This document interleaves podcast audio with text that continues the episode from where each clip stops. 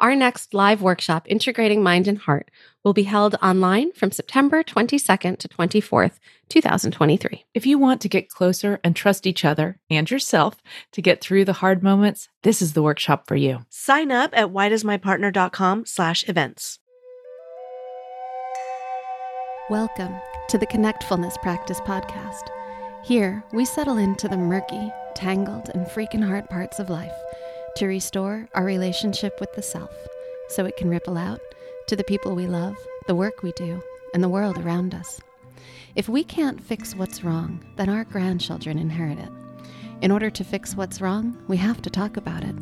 And we can't move that conversation forward if we're not willing to be real about where we are now. We have to push on the edges of what it means to connect. Otherwise, nothing will ever change. I'm your host, Rebecca Wong, and I'm here to guide you through a series of radically honest conversations about what it means to be truly human in all of its messy, beautiful, hilarious, and heartbreaking glory. In our collective effort of looking inward, we're starting to do the outward work to reconnect the world. While these discussions will guide you into the connectfulness practice, this podcast is not meant to be a substitute for the depth of work that you'd encounter with a licensed provider.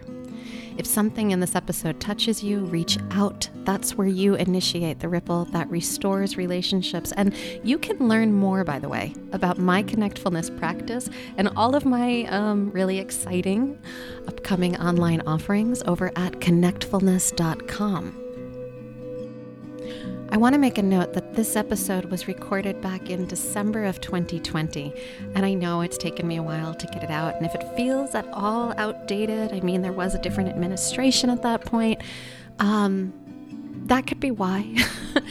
so I think much of this conversation is still incredibly relevant and really necessary for us to just allow to wash over us, and I hope that you enjoy it. Before we get started, and before I introduce you to my guest, I want to tell you a tiny bit about these upcoming online offerings that I have. The first one, and time may be like now that you need to register, is that I have my Supporting Your Relational Self. It's a six week online relational course based on the work of Pia Mellody. I recommend that course a lot. A lot of folks have really gotten a ton out of it. I also have my online two day RLT Essential Skills Relationship Bootcamp. I'm co facilitating that with Jules Shore and Victoria Isa. We co facilitated one back in October of 2020, and I'm just so excited to bring this work to groups of folks. I highly recommend that if it interests you, you join us. You can come as an individual or you can come as a couple. Therapists are also welcome to join us. And if you're interested in the RLT model, this is an amazing way to really deepen in and experience it and embody the practice. If you're partnered, I highly recommend bringing your partner.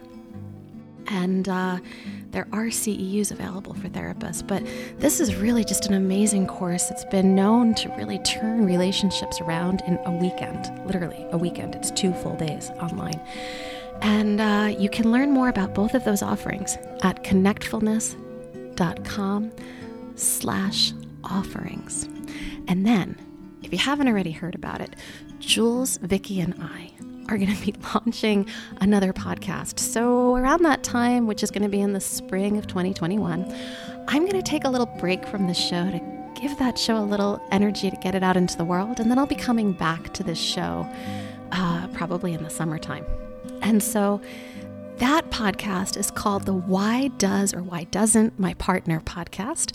And you can find that at whydoesmypartner.com or whydoesn'tmypartner.com. Either one will work and take you to the same place. And there you can actually submit questions that you want us to answer. It's a podcast for inquisitive couples. We're going to be bringing all of our relational experience and our trainings into this. And it's going to be a short form podcast, meaning that it's not going to be long like these. You can get like little bite sized answers to some really fun questions. And we would love to hear from you to help us produce the show and for subsequent episodes and later seasons as well. So feel free to check that out. Again, that um, is why does my partner or why doesn't my partner? And uh, we would love to hear from you there. So without further ado, I'd like to introduce you to today's guest, Dr. Rick Butts. Rick is based in Ohio, and he is one of my teachers. I first met Rick through my study with the Healing Our Core Issues Institute, which he founded together with another one of my teachers and a past podcast guest, Jan Bergstrom. Rick has extensively trained and been mentored over the past decade by Pia Mellody.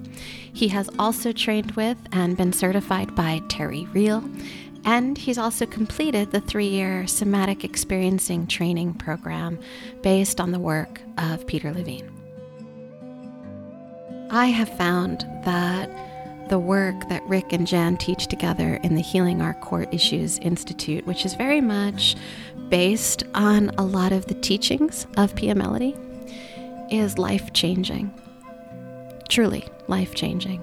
And um, in this model, we learn how to facilitate these really experiential weekends, this workshop that um, is deep and uh, provides some really lasting healing that allows folks to achieve new insights and learn how to really, really integrate new behavioral skills that can enhance pretty much every aspect of life. And so, in this work um, that Rick and Jan teach through the Healing Our Core Issues Institute, there's really five core issues that we talk about. We talk about learning how to love the self, we talk about learning how to protect the self, how to really know the self, how to um, ask for what we need, and how to do that all with a sense of balance and vitality. All good stuff, right? So, today, in this episode, one of the things that I really wanted to dive in and explore with Rick was this bit about knowing the self. There's something there, it gets tangled up with some of these other issues, but there was something there that I just really wanted to extract more, to understand more. And so that's what Rick and I are going to be diving into today. And I hope you enjoy the show. Welcome back to the podcast. We're here today with Dr. Rick Butts. Hi, Rick. Hi, Rebecca. It's good to be with you. It is so good to be with you too. I want to let our listeners know that I met you through Healing Our Core Issues Institute trainings that um, I have done with you and Jan, one of our past podcast guests as well. And um, I have really just uh, found that this work healing our core issues, the very much in the model of Pia has really affected me as a person and as a clinician. And I'm really excited to have you here today to share with us. Thanks for being here. Rebecca, I think we've known each other about a year. We did our initial training last November in Boston. And um, I remember then being very much impressed with the woman that you are and over this last year, it's just been um, my privilege to get to know you. And you and I chatted a bit before we started, but just um, I appreciate the work that you do, your passion, and adding, excuse me, adding this model as a part of, of your work because it's changed my life, Rebecca. Yeah. Part of passion and as the Institute was established in 2013, and has moved forward is to allow more individuals uh, to have access to what I believe is transformative work, deep work. Yeah. I'm glad to be here with you. I, I think it probably bears repeating, but how would you describe this work? I know Healing Our Core Issues teaches a, a methodology that we call DART, uh, Developmental and Relational Trauma Therapy. Um, how, what would you summarize as the essence of this work? Um, I appreciate you asking that. And one of the things as I was reflecting earlier today and sharing with you as we were doing this interview was actually that. So I feel like you read the um, notes that I have taken. Oh, good. So uh, is that is that spiritual? Probably.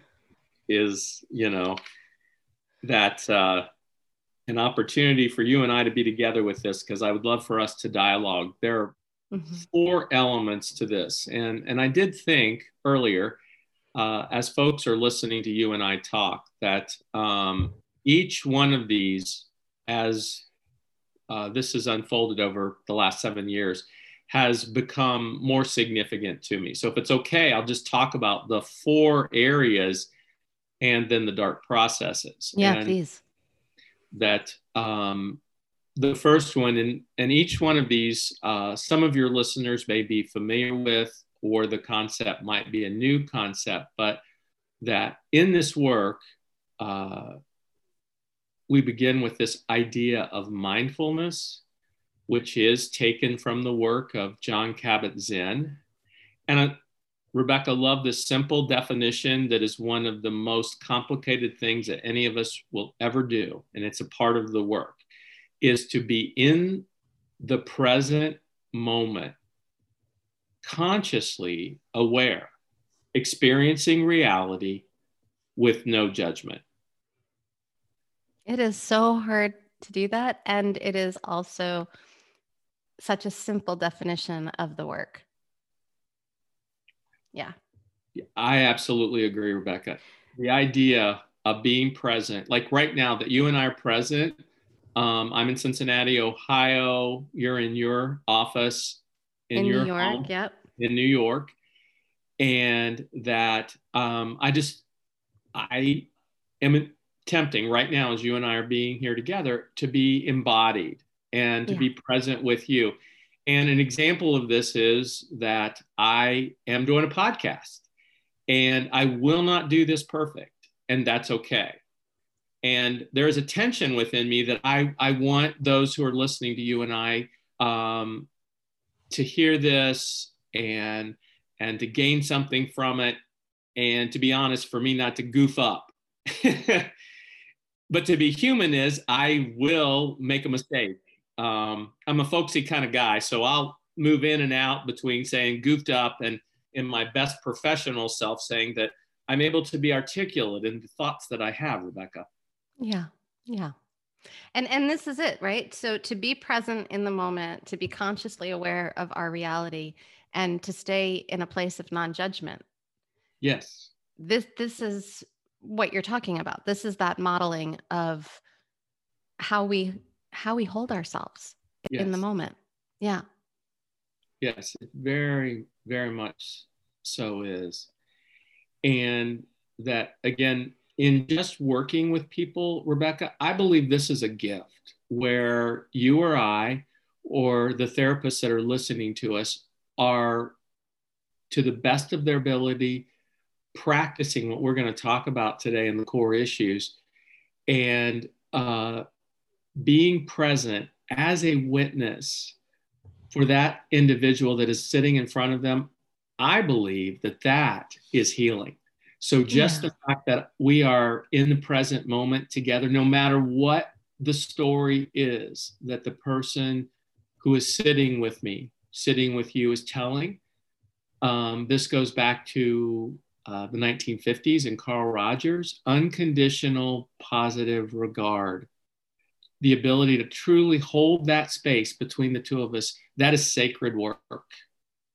And you know what what strikes me as you say that, Rick, is that because we're talking about healing our core issues, because we're talking about developmental and relational trauma, mm-hmm. it's that unconditional positive regard, that witness that's often the place where the initial interruption happened mm-hmm. where as as you know as as little beings growing up in the world. Mm-hmm. there wasn't or there was too much in an intrusive way um, right? Enough of that unconditional positive regard. And that's that's what we're working on healing from. Yes. And so in the presence of the relationship that's that's the work. Yes. Yeah. And that as you and I are just sitting here noticing that, um, reflecting on it, um, that it ties in. That was a, a wonderful segue to the second thing that we really try to understand, and that's attachment. Mm-hmm. What you were just describing is the idea of that um, child being born into a family system. And we do this in a couple of different ways. And I'm using the term attachment right now, which has become very popular. Um, and I would love to know your thoughts on it as well as you've studied. But is that it's taken from the work, which is again fascinating. The 1950s were quite an era of, of Bowlby was the first individual who had been, you know, trained in the classic analytic of Freud. And he said, you know, these things are important. And we really want to understand this early connection leading um, this person to their way of forming a way of viewing the world. Yeah. And it's about connection. You know, I, I am making up using healing our core image language, Rebecca, that uh, there was a thought in the name of your practice. Yeah. Connectfulness. Connectfulness. Mm-hmm. And it's so important for us to understand, and as your listeners are reflecting right now about the way that their experience was in their family. And it's nuanced, is that a lot of times folks who work with us will say, Oh, um, that was fine. Mm-hmm. And when we are sitting with them and we begin to explore this, which we'll talk about in a little bit, and we really help them look at this in a deeper way like what was that like when you were early in your life and a lot of times people will say rebecca i don't know and it's like well let's uh, what i'll say to people is um, let's make our best guess with the mm-hmm. data that you have and it's okay. And then this is where I don't want to jump too far ahead, but somatically, as we are sitting talking, sometimes people don't have a knowledge, but they will feel in their body, what was that like with you and your mom, zero to five? So this is the early part of self. And then yeah. it builds on what was that like with your father? What happened in the system with mom and dad? What about the siblings? And, and so, you know, in, in, the moment when we're when we're having these conversations with our clients, when our clients are bringing this into therapy, there may be often um, a lot of not verbal memories, right? Because we store memories in our brain in, in language, and so mm-hmm. a lot of the stuff happens in a pre-verbal state mm-hmm. and so we're not storing the memories in that way but we're storing them in our body in other ways mm-hmm. and so this is where the work becomes really somatic because it's about that mindful tuning in non judgmentally mm-hmm. to notice what am I feeling in my body? Where am I holding it? Mm-hmm. Yeah. There's a lot of information that we can get there too. And one of the things that I will joke with my clients, Rebecca, is that when we ask them what what is happening, we're talking about what you know or what you're making up. And so where do you notice that in your body? And they'll be like, what are you talking about? Mm-hmm. I don't know if you've mm-hmm. ever had that where you're trying to oh, yeah. pause and have them, you know, the work of Peter Levine, and that's part of my training and somatic, just that those small, again, moments, that micro sensation that they feel in their tingling in their feet or their stomach or their eye. There's so much information right there. There's so much information right there. And what always impresses upon me about this work is how much, as a society across the board, whether it's through our institutions like our educational system or religion or at home in our families of origin or culturally or through the media or whatever, we get these messages that we're like head up creatures, right? That we don't, it's kind of like we don't have bodies or our bodies are supposed to be XYZ. And so we have learned and conditioned ourselves unconsciously to tune out from whatever we're feeling on that somatic level. And so bringing it back together is such an important part of the work. Coming back, like even just noticing my feet on the floor, mm-hmm. starting at that level is really, really helpful. It's interesting you just said that because just as you said that, I noticed my feet on the floor. Mm-hmm. As we're sitting here. And so I would just reflect this to the listeners right now, wherever they're at. And I know a lot of times I'm in the car and when I'm listening to a podcast or I'm getting, you know, um, dressed, I'm multitasking oftentimes, but I'm just going to say right now that just as, as we're doing this together, that's part of what's happening. Like where we were talking mindfully about you being in New York, me being here, doing our work together, this interview uh, I would say that with this also is just notice yourself, you know, right here, right now, and be curious. Just yeah, right now. Yeah, just be curious. Mm, so okay, so these are two out of the four things: mindfulness, attachment, and the third part is informed by the work of Pia Mellody. And I know that you've had um, Jan and Lashonda on your podcast, and if people have not listened to either one of those, I would highly recommend they go back Jan and I co-founded the institute together, and Lashonda is one of your peers. Uh, she's gone through the training and um, really is a, a, part of her practice. Is that uh, we call this core issues work again based on Pia's work. Uh, she called this post induction therapy, and as we've moved forward with this, and there are uh, five things that we talk about within this. So this would be the third part of this is that, and I'm not sure if you want to talk about that right now. Let's name the five pieces.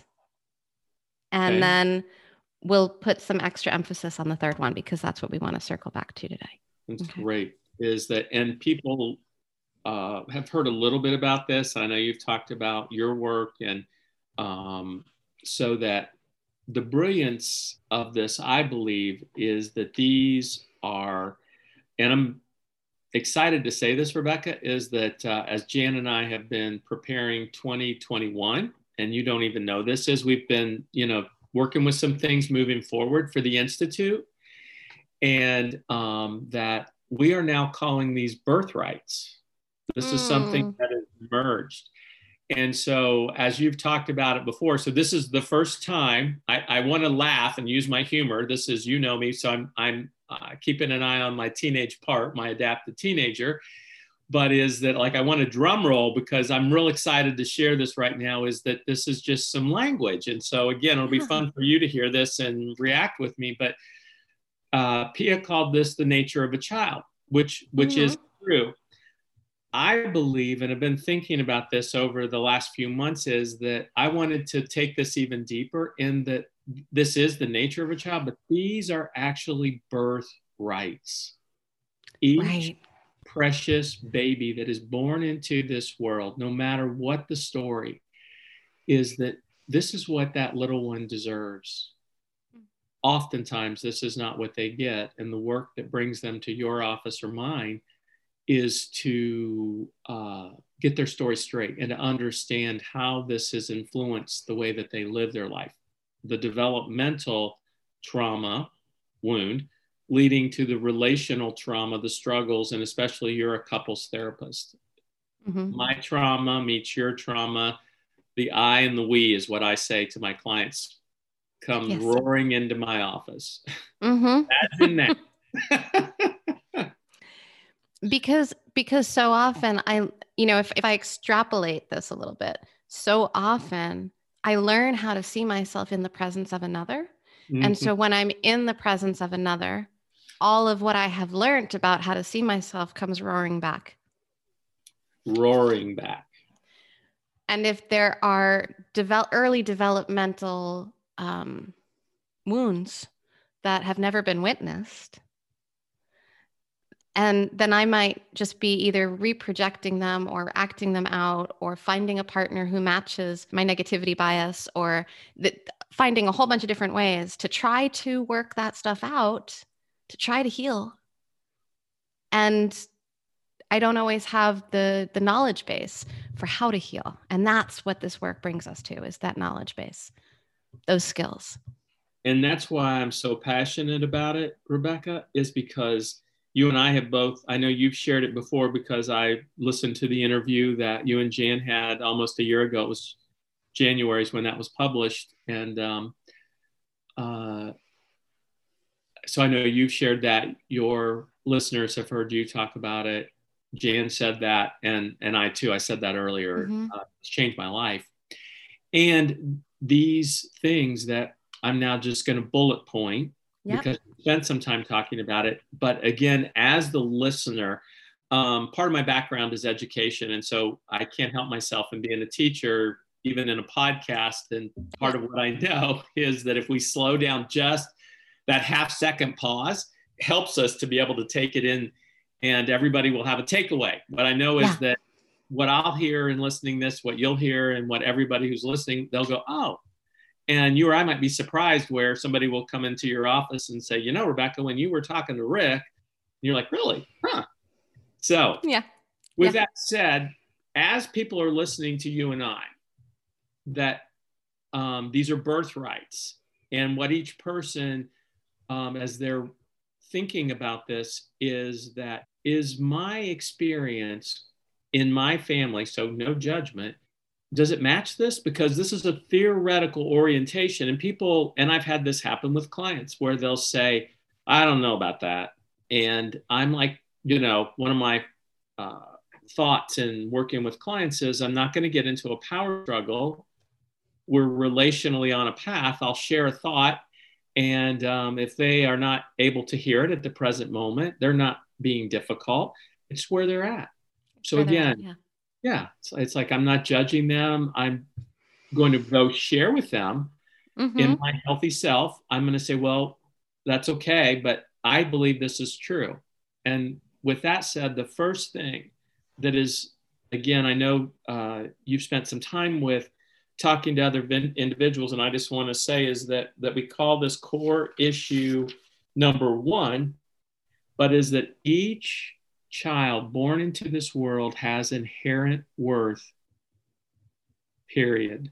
Just because and that it is in that system that you and I are talking about is that they learned if that was true or not true and everything I'm talking about now is a uh, continuum we call them polarities so it may be true with my dad not true with my mom I might have experienced it from my grandparent and so part of the work that we do is helping them understand. And if they experience this in some way, to understand that, oftentimes, and I will say for most people, they don't have a sense of inherent worth. Mhm. They are valuable just because they're themselves. And even though I know you've already talked about it and we can move on, but there are three ways that our world uh, primarily recognizes this, and this is through performance. So, what I do, my degree, the street I live on, the community I re- reside in, um, attributes, things I have, including my children. For many people today, their attribute is how smart their kid is, what they end up doing, how well they perform on the soccer field, etc um, and then other based. I have value because you tell me I have value. And all of those are important, Rebecca, but you don't want to be identified by those things. You can appreciate that you've worked hard and you have this degree and you're in this position, that you've worked hard to live in this house or drive this car. Your kids are here because all kids are imperfect, which we'll get to in a second. Uh, they're going to have their struggles, and that I uh, want to be in relationship with people.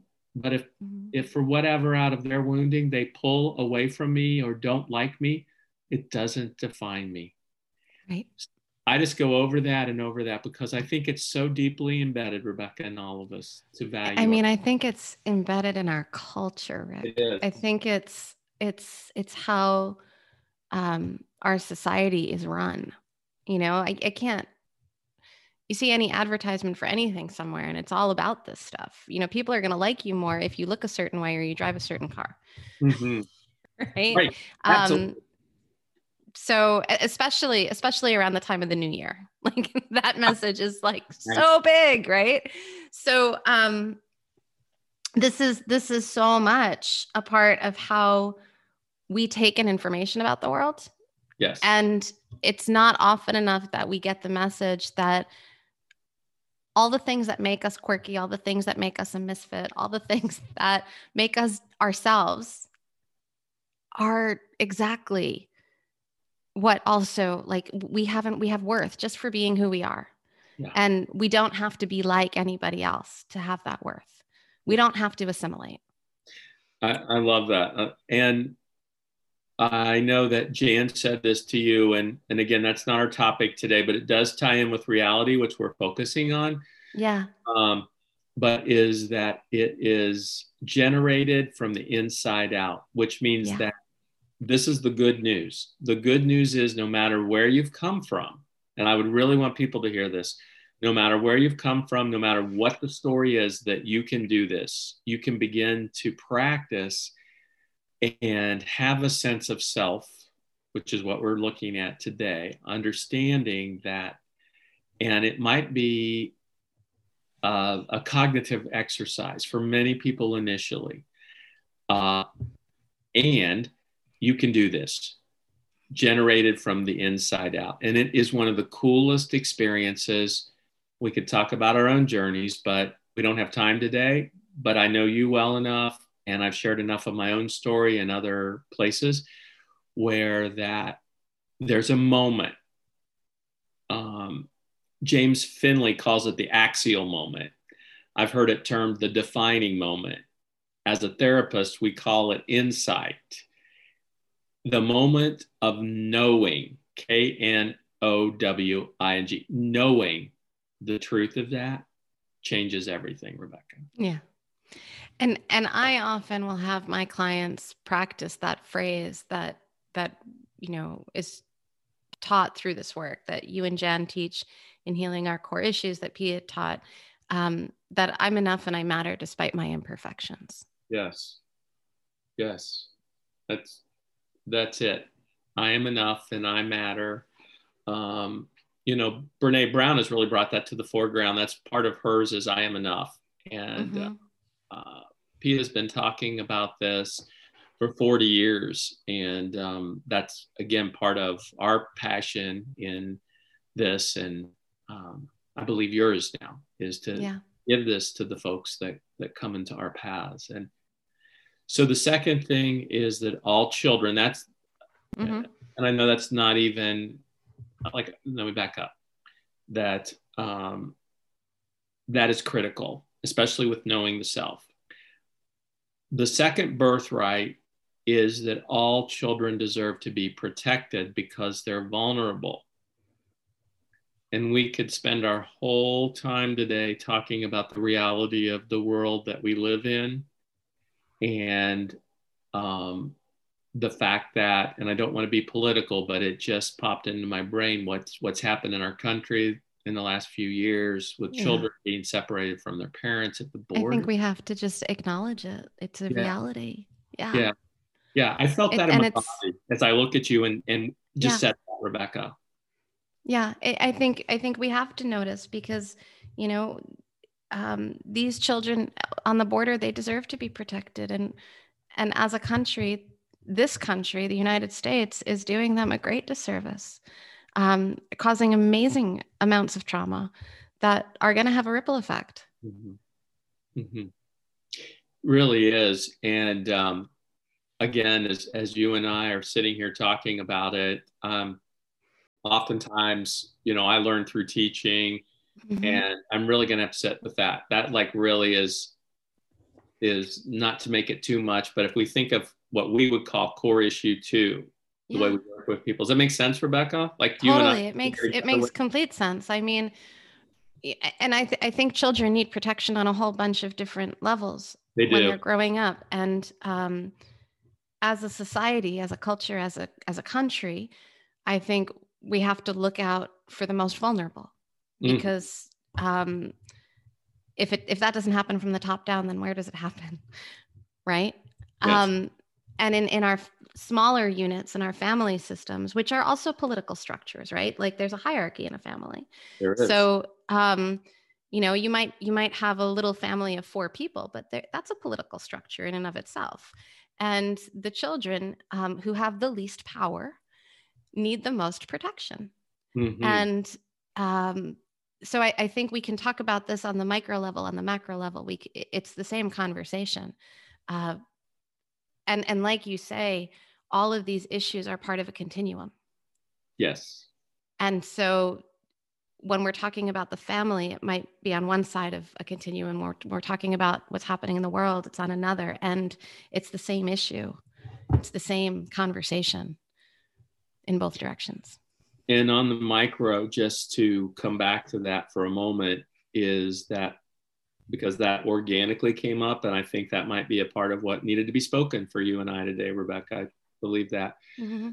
is that in the family, this is as each one of those people are listening and reflecting on it, is that I would encourage people to reflect on that because the knee jerk response oftentimes again is that um, okay so they'll they'll as you're looking at them and working with them um, I was a vulnerable little child. To really slow that down and then have them work with the idea of being protected by mom and dad and the system, the church, yeah. the coach.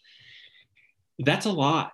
And all the ways that we can experience um, boundary, which is where this is goes into, is violations of how we're talked to, how we're treated, uh, experiences that we've had, and, and helping people to understand that impact on themselves as an adult.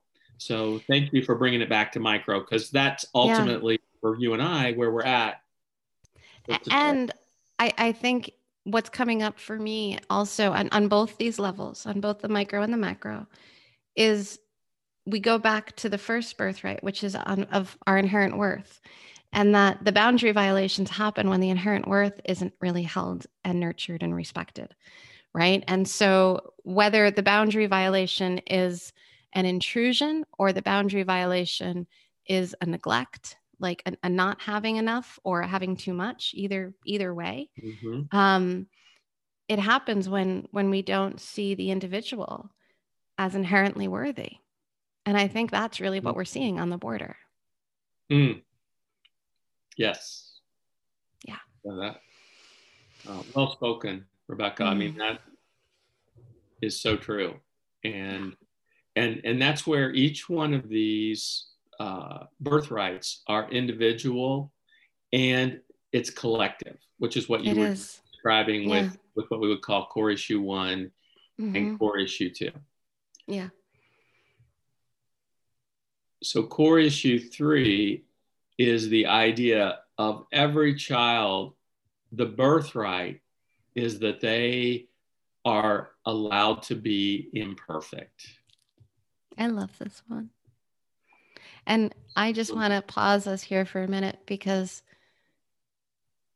this one, in terms of learning this this methodology, this particular core issue has perhaps had the biggest impact on me as a human. Mm. And so I just want to kind of land there for a minute and just let folks really take in the power of this that mm-hmm. every child's birthright is that you can be imperfect. Yes. Mm.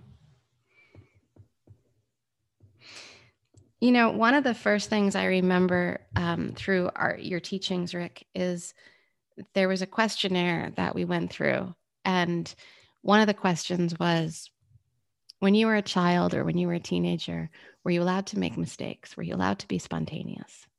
Yes. Um, and I, I use that questionnaire often in my work with my clients. And those questions tend to surprise people so much. Hmm. I believe it. Yeah.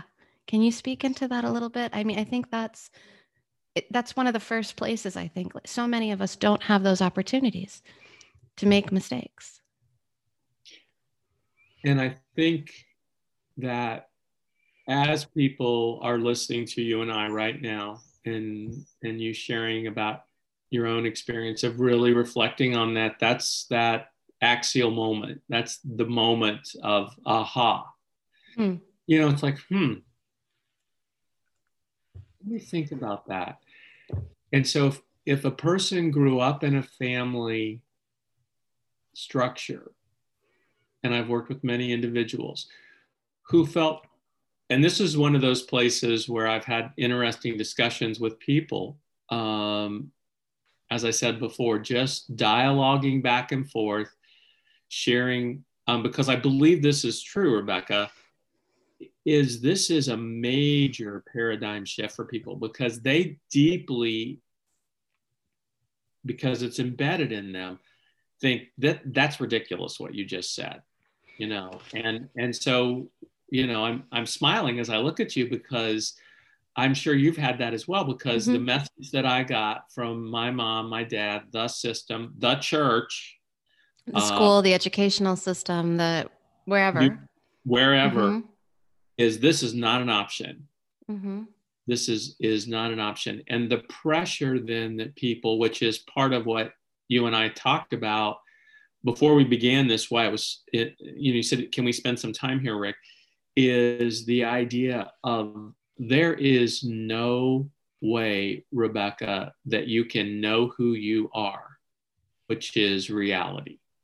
Yeah you have this as a part of your belief system that I have to present in the world in a certain way. That's one of the things that I say, Rebecca, is there, and I this is a great quote, and I'll take credit for it, uh, that there is a way to be in the world, quote unquote. Do not deviate if you do, dot, dot, dot. Mm. And anybody that's listening right now can fill in that blank. For me, it will mean this. Um, I'll just, I'm in the Midwest and, um, and um, knowing that, um, uh, call it the Bible Belt, that there's a way to be in the world, Rebecca. And if you deviate, dot, dot, dot, you will go to hell. Mm-hmm period and it's it's not just catholic it's not just evangelical uh, orthodox jews i've learned this from multiple which was has been fascinating over this last 15 years as i've embraced this and believe it's true working with people with spiritual abuse yeah. because they're terrified i don't know if that makes sense but it does there is a way to be in the world um, i started with kind of the you talk about macro and micro, coming back to the family system. Um, to grow up in the Jones family, the Wilson family, is to present to the world in a certain way. And if if you go left or right, you are shamed, you are bad. So how can anybody, and I'm just using two, there are many, like you said, educational systems, our grading system, uh, just using that as an example. And, and this is part of getting the story straight for each one of us. For you, it has a storyline. For me, it has a storyline. Again, that word of nuance for mm-hmm. each one of us. But to really know the self, yeah, you have to embrace this, Rebecca. And and to really know the self, I think, you know, another piece that I think has come up in my work is how often we, as little people growing up, learn that we need to contort ourselves to mm. match somebody else's expectations, whether it be a parent or a teacher or whoever, so that we can survive, so that we can be safe, so that we won't be hurt or injured or our boundaries won't be violated. And so, in doing that repetitively as we grow, we get further and further away from the core of who we are mm-hmm. and we we we kind of don't learn that mm-hmm. so um you know i i realized that uh and it wasn't until really studying this work that I, I realized how much one of my traumas growing up wasn't wasn't within the educational system. It was around education, Mm. and um, the, I spent so much time trying to meet the system, and very little time learning how I learned. Mm. Right? So i was failing inside of the system and not getting to know what i what i did well or how i did it or or how i could learn this topic if i learned it a different way. Yeah. you know um so i think that's just one example of how uh how knowing the self gets kind of circumvented because we're trying so hard to do things right for others or for a system or an institution. Um, and we do it at the expense of not getting to know ourselves Um, I appreciate you sharing a bit about that uh, as far as your story, because that's what I would want the individuals who are listening to us to think about is that uh, what what were the messages? That's a part of uh, core issue three. If I'm imperfect and I and I can begin to think about what that would mean for me, what does that look like? Because uh, we've talked about the idea of the continuum. The other part of that then is that so often for people is that they've learned that they can't be perfect and they give up mm-hmm. and which it, it, creates that they think they're they again they've given up on the being perfect or what you were describing falls in there is to the and um, in this process i love this quote um, they become the best at being bad yeah that their reality then is identified as i am the problem i'm the. I'm, I screw up. And then just like you were talking about, we're attracted to partners and jobs and and storylines. And and that's when I've really been exploring recently is when people, um, including addiction, uh, you know, the addiction is a symptom.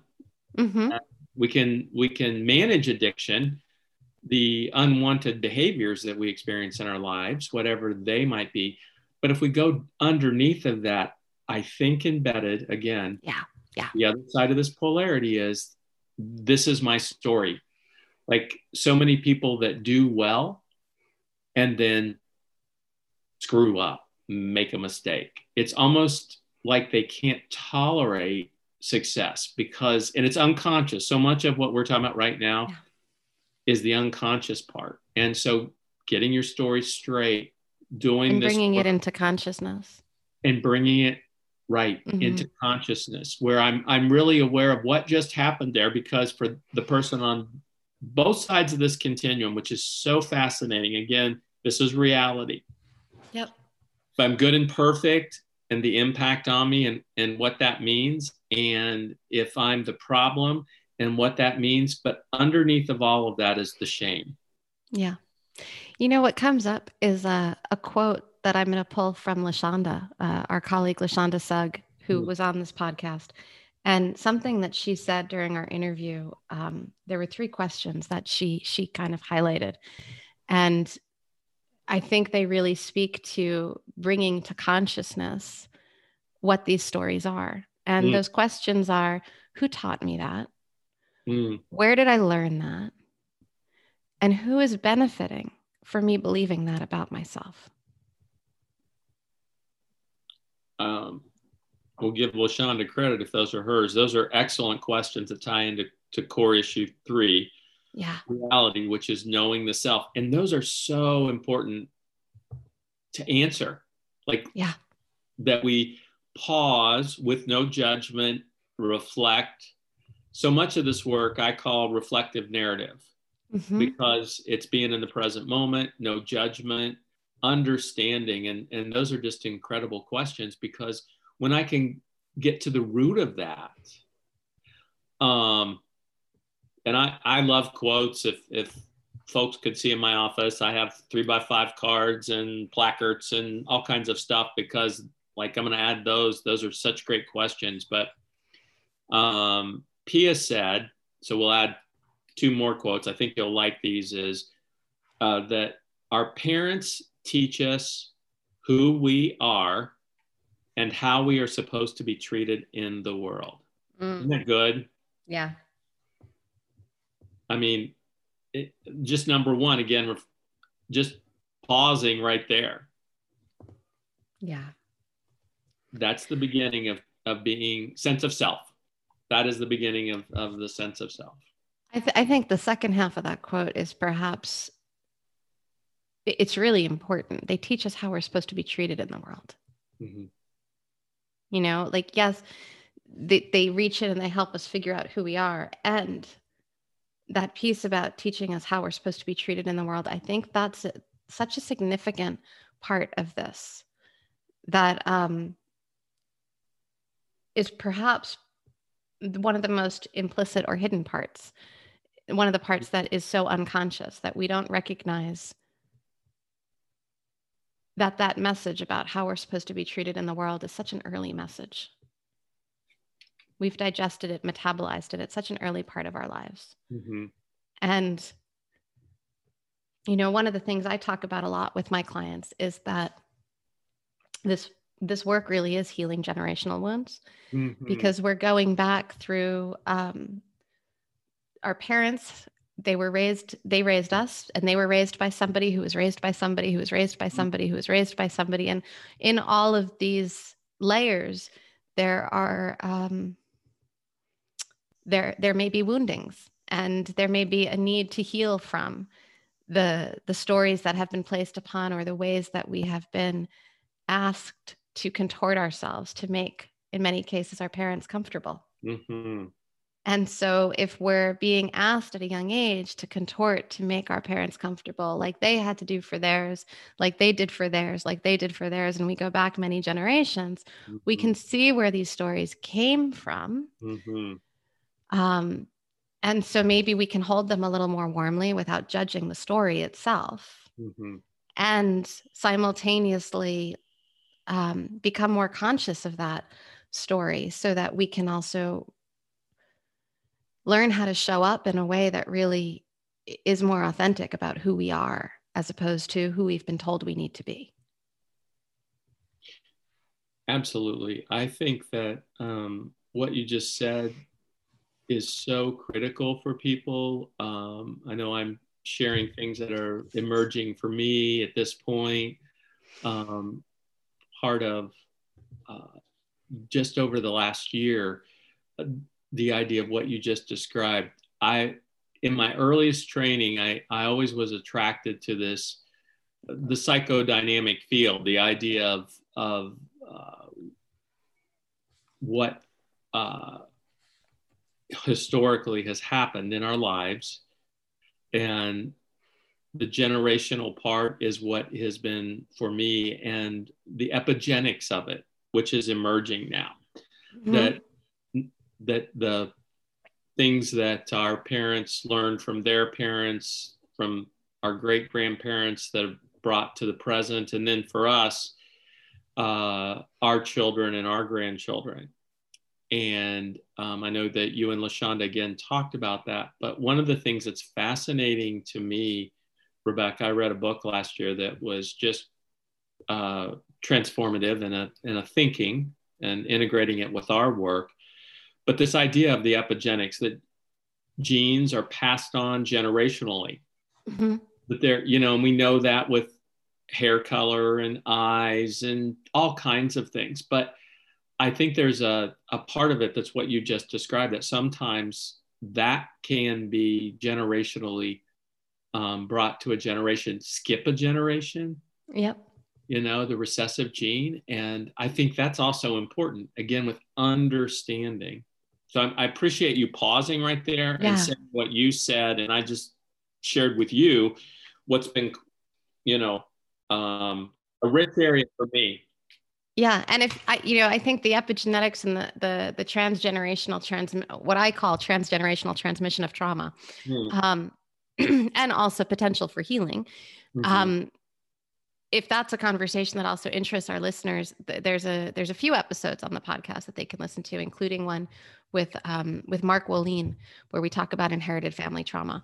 So there, there's a lot of other information and research out there. And, uh, you know, one of the things that Mark really brought to that conversation was even uh, just a discussion of, and I know some listeners may have some issues with this, but the discussion um, in a scientific way of lab rats and how the genes get passed down. And so, if mm-hmm. you're interested in that, listeners, um, there are other episodes here on the podcast that will be more informative around the specifics of the epigenetics. But I think, Rick, what I'd really like to talk about with you is the um, the impact that trauma has in terms of influencing how we know ourselves. I, I think that that is like such a big piece of this conversation here. I um just want to ask you a question. And so again, yeah. because it was live with us, is that because I can't remember. So did Mark write the book? It didn't start with you. It didn't start. Yeah, that's Mark. That was the book I read last year. Yeah. yeah. and I decided not to say it, but uh, mm-hmm. you know, I'm going to have yeah. to go back and listen. I've listened to some of your podcasts, but I'll have to go back and find that because that book was, uh, you know, each year how yeah uh, we have books and and that was a um, a, a, definitely a showstopper. Like as I yeah. read it and thought about it, and some things that was some things that were happening in my own life that I thought you can't make that up. It was you like can't. yeah things that happen. So yeah, he has a great story about. Yeah, yeah, his yeah. story is in the book. So yeah, so that's fun. That was organic right there. So now we can we can come back to and yeah. our, our work in reality. So yes, yeah. I I um actually have been reflecting on that. And I, I would just say again that what I would want people to, as we talk about how this influences us, is that um, trauma is used a lot. We were talking about mindfulness and attachment, and those are words now. And I uh, know that trauma is used a lot. And I can remember the first time, which was about 10 years ago, I heard the definition in the Greek and that's what I would emphasize here as we as we talk about that is wound. So that that when we hear the word trauma, what I would want people to think about is my experience of being wounded. Because to be wounded in the moment, and it can be what we call explicit or overt or it can be explicit, covert, which we would call neglect. And again, these, these polarities that we're talking about. But there is a deep impact on people where they begin to think about how to survive in the system that they're in. So if they've been wounded, and I know that you and Jan talked about this a bit, but I just want to emphasize this because I think this is the core of it with knowing the self. We were designed to be incredibly resilient. We're talking about these young kids on the borders or in your family system. And so we're taught who we are and how to be treated in the world. And what we call this is this is our historical self. This is embedded in us. And that we learn how to adapt. Um, that's the work of Pia Mellody. Um, internal family system calls it parts and has a little bit different take on it.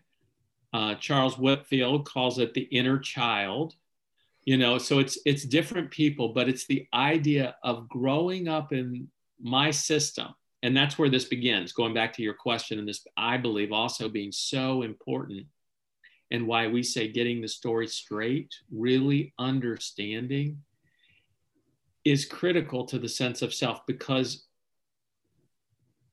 until we understand how we developed no matter what our system was from a mild slight um, in a really good family to severe traumatic abusive kinds of things and neglect which is its own category is that I learned as a child my resilience and how to be in the world. So we talk about being in the world.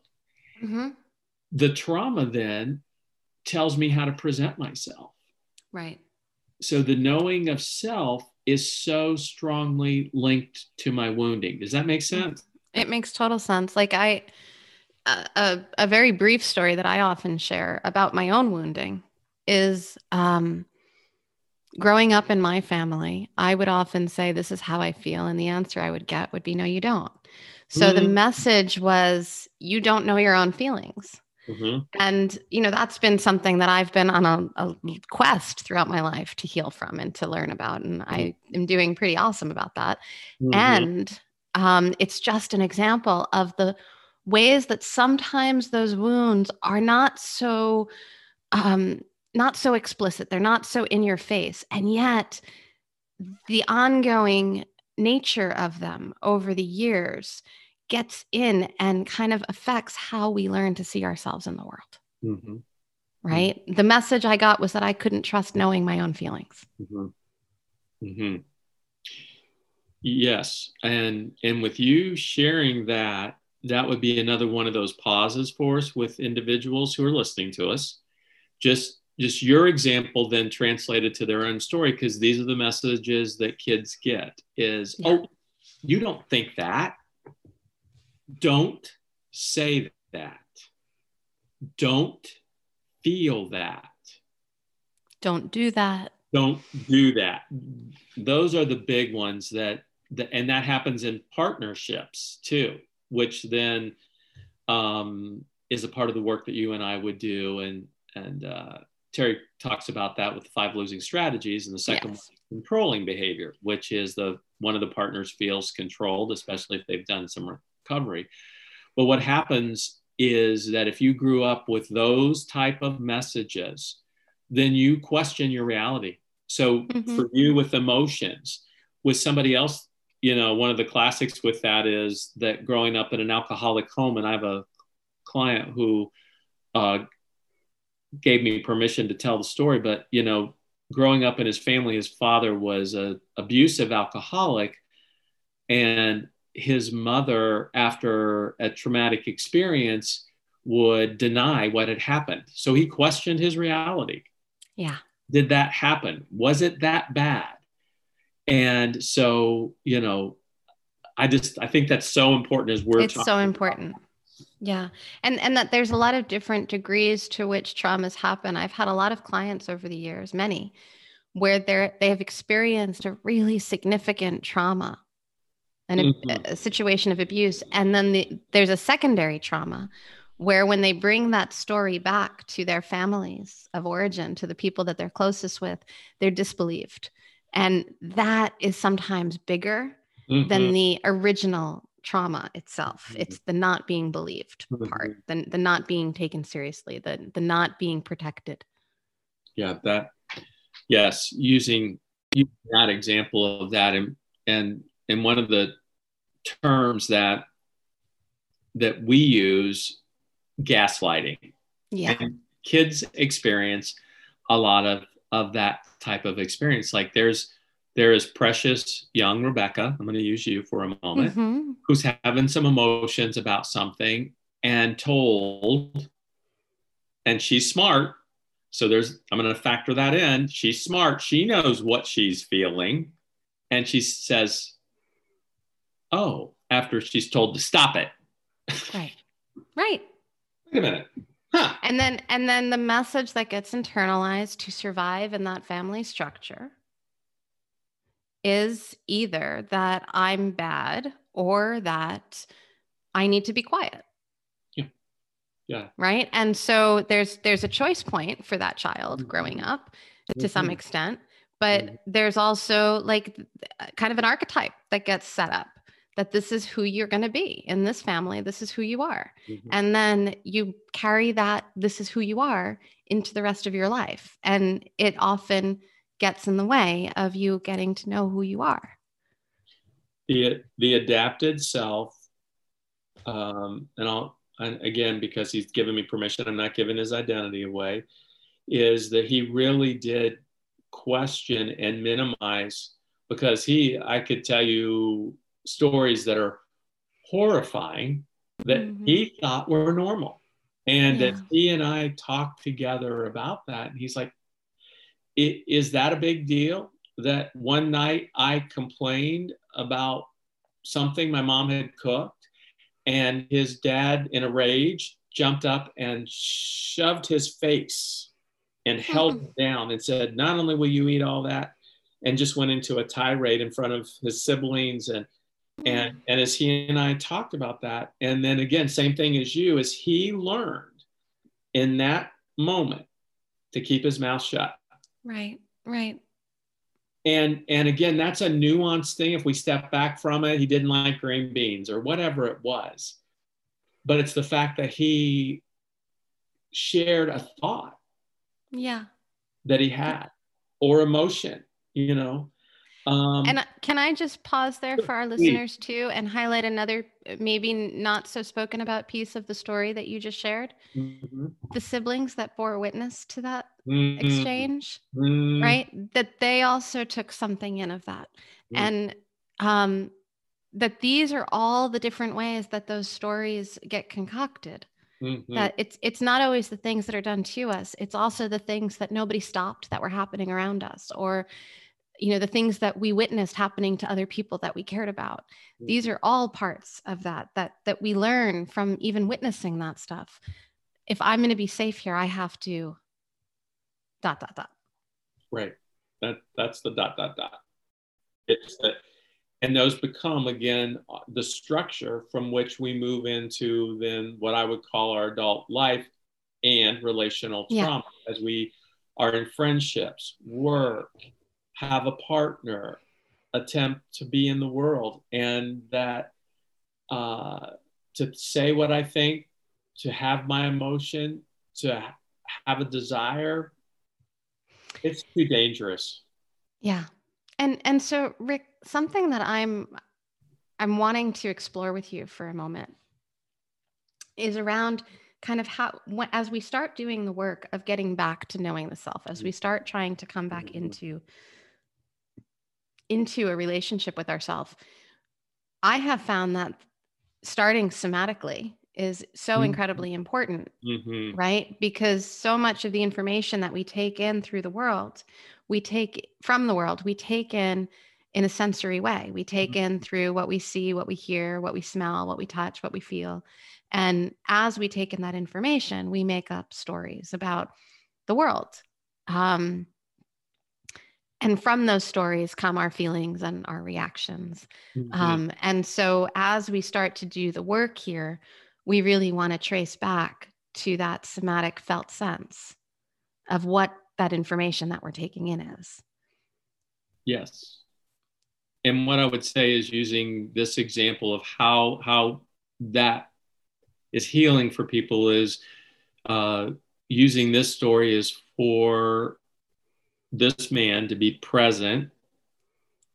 And he's in his later 60s and has been working really hard on knowing his own story. And for him to be able to and i use this term rebecca to tolerate those sensations you were just describing that that we'll talk a bit about the story and just in honoring as a witness for him to sit in his presence to validate reality to name reality. That was not okay.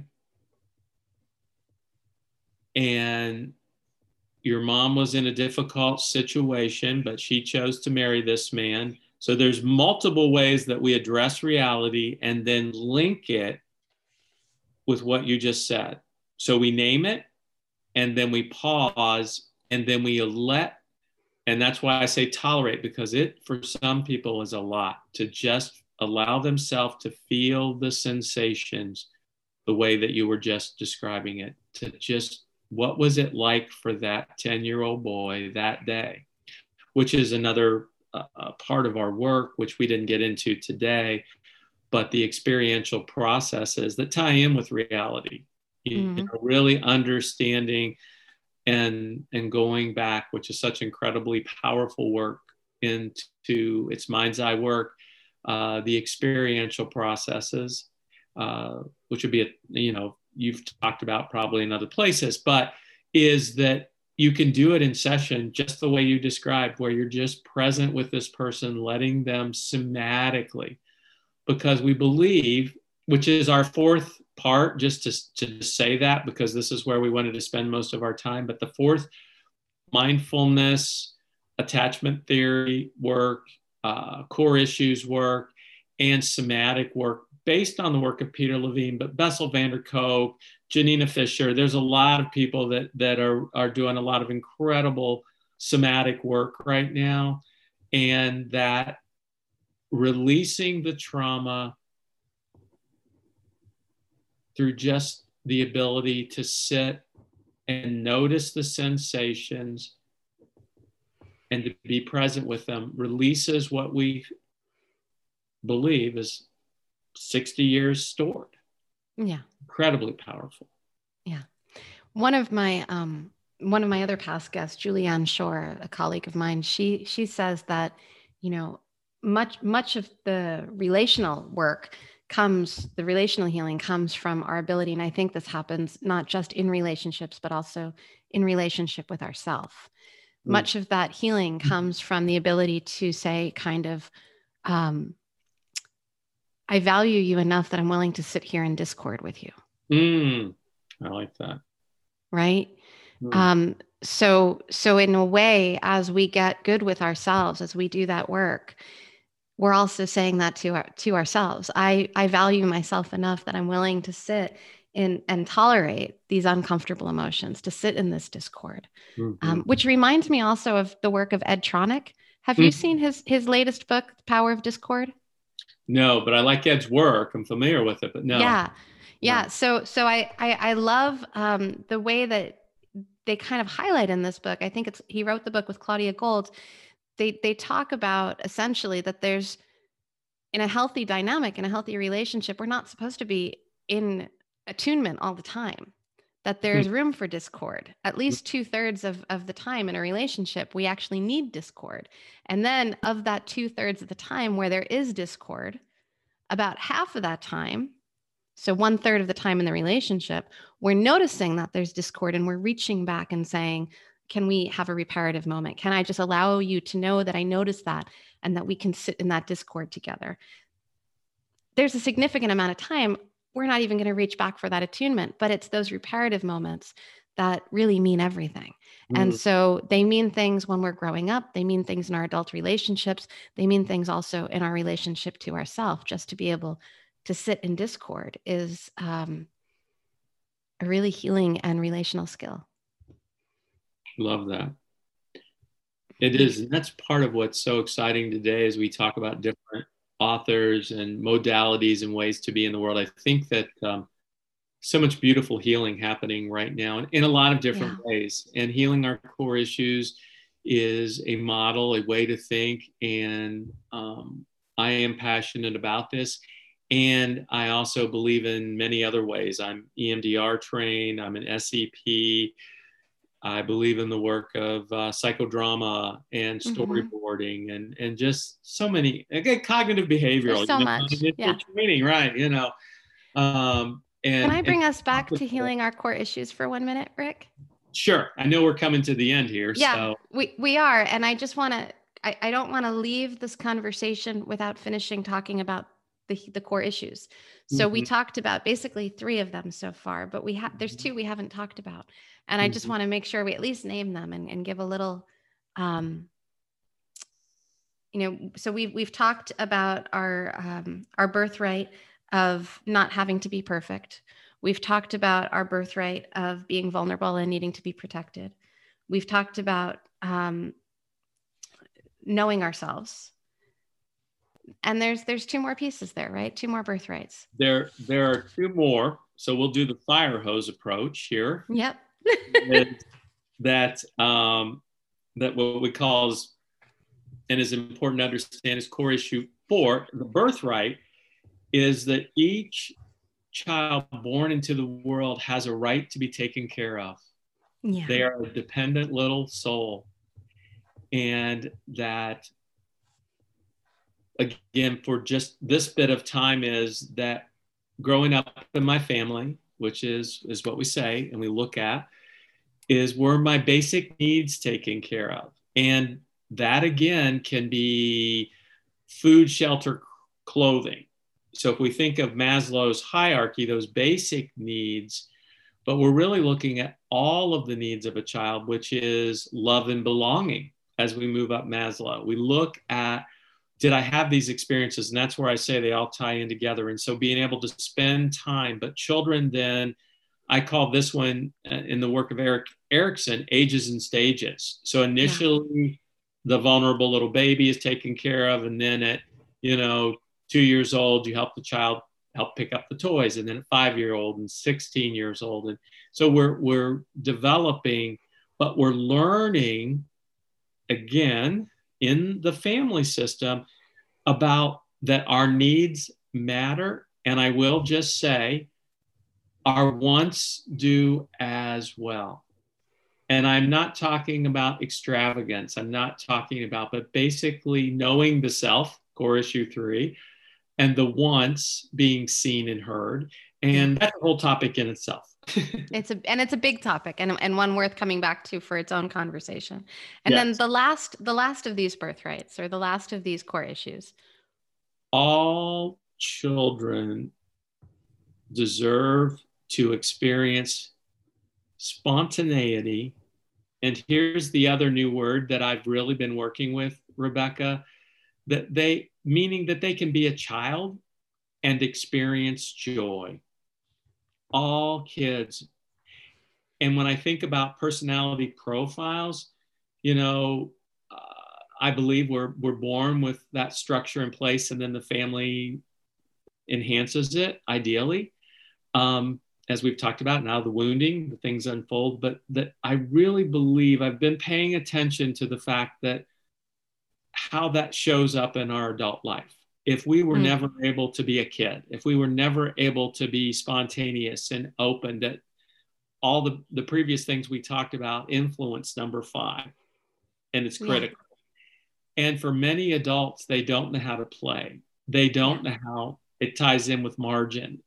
And they sure as heck have no idea about joy. Yeah. And I'm not saying that in a judgmental way, but I'm passionate about people really understanding how critical as an adult to live their best self is is to be able to be spontaneous and open with containment and to experience joy. Does that make sense? That's a new one. I've been really working on joy.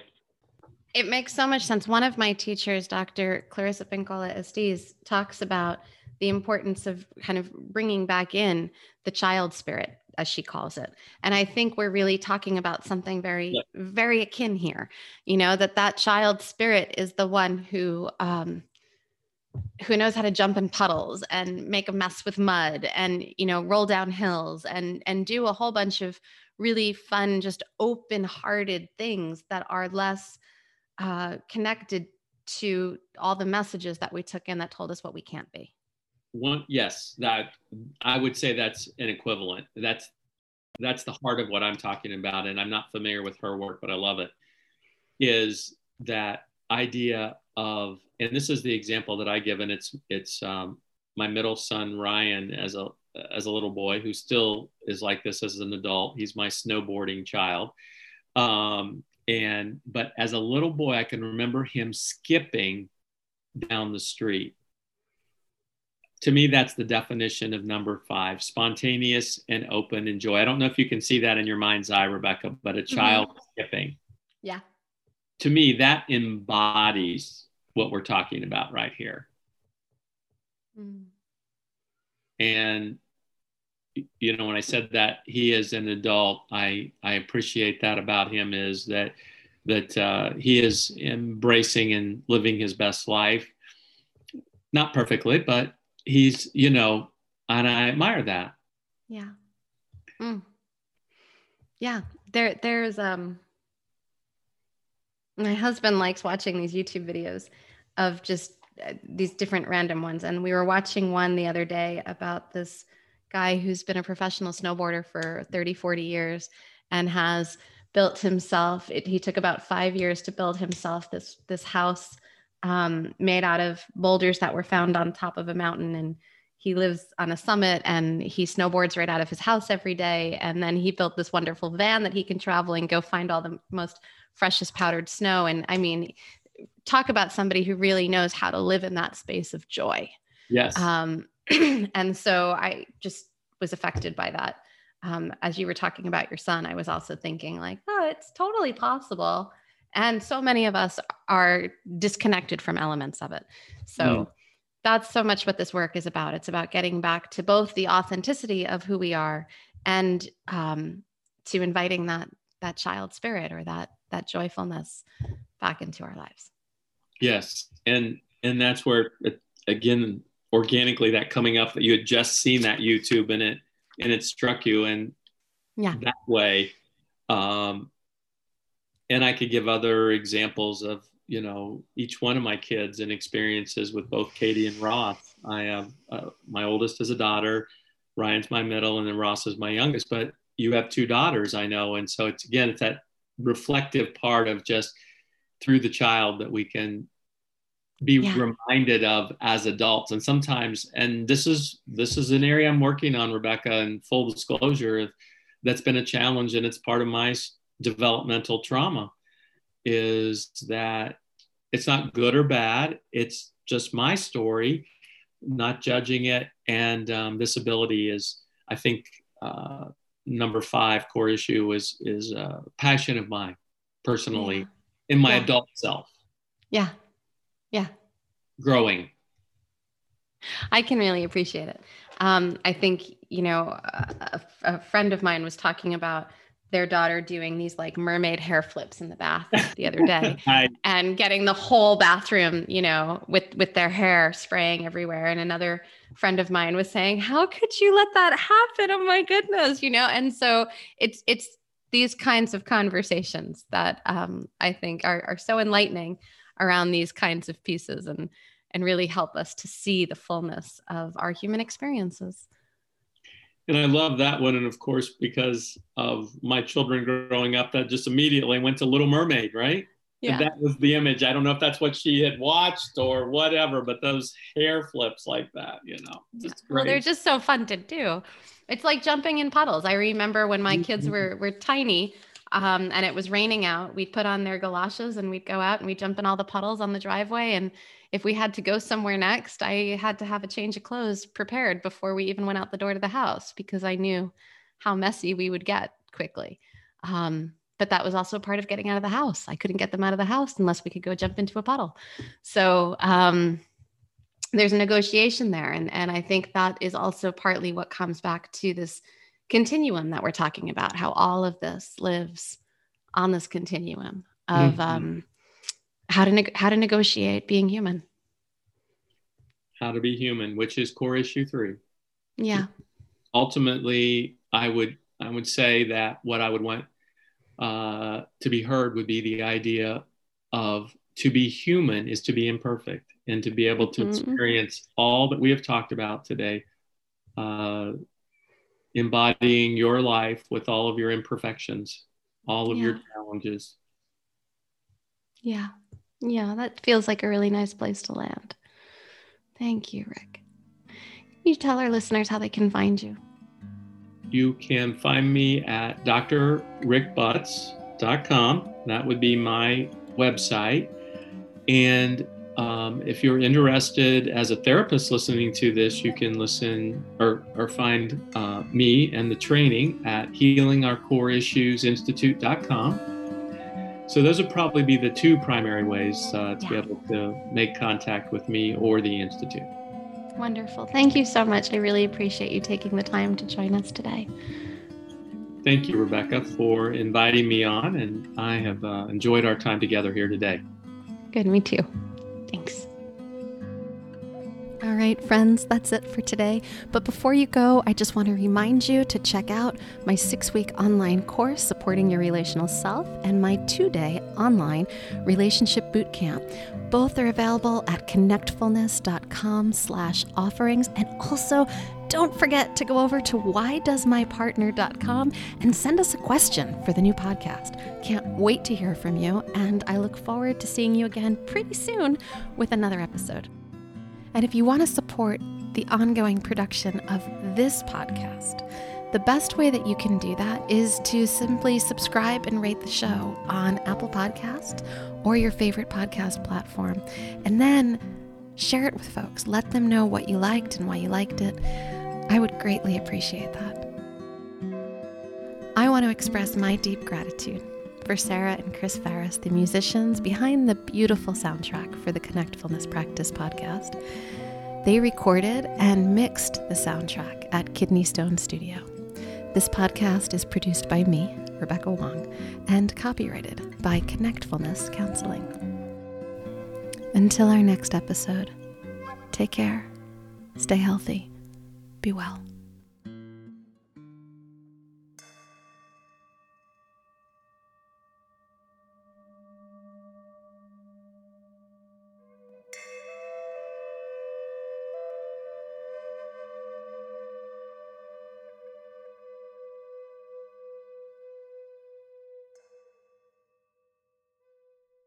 Our next live workshop, Integrating Mind and Heart, will be held online from September 22nd to 24th, 2023. If you want to get closer and trust each other and yourself to get through the hard moments, this is the workshop for you. Sign up at whydoesmypartner.com slash events.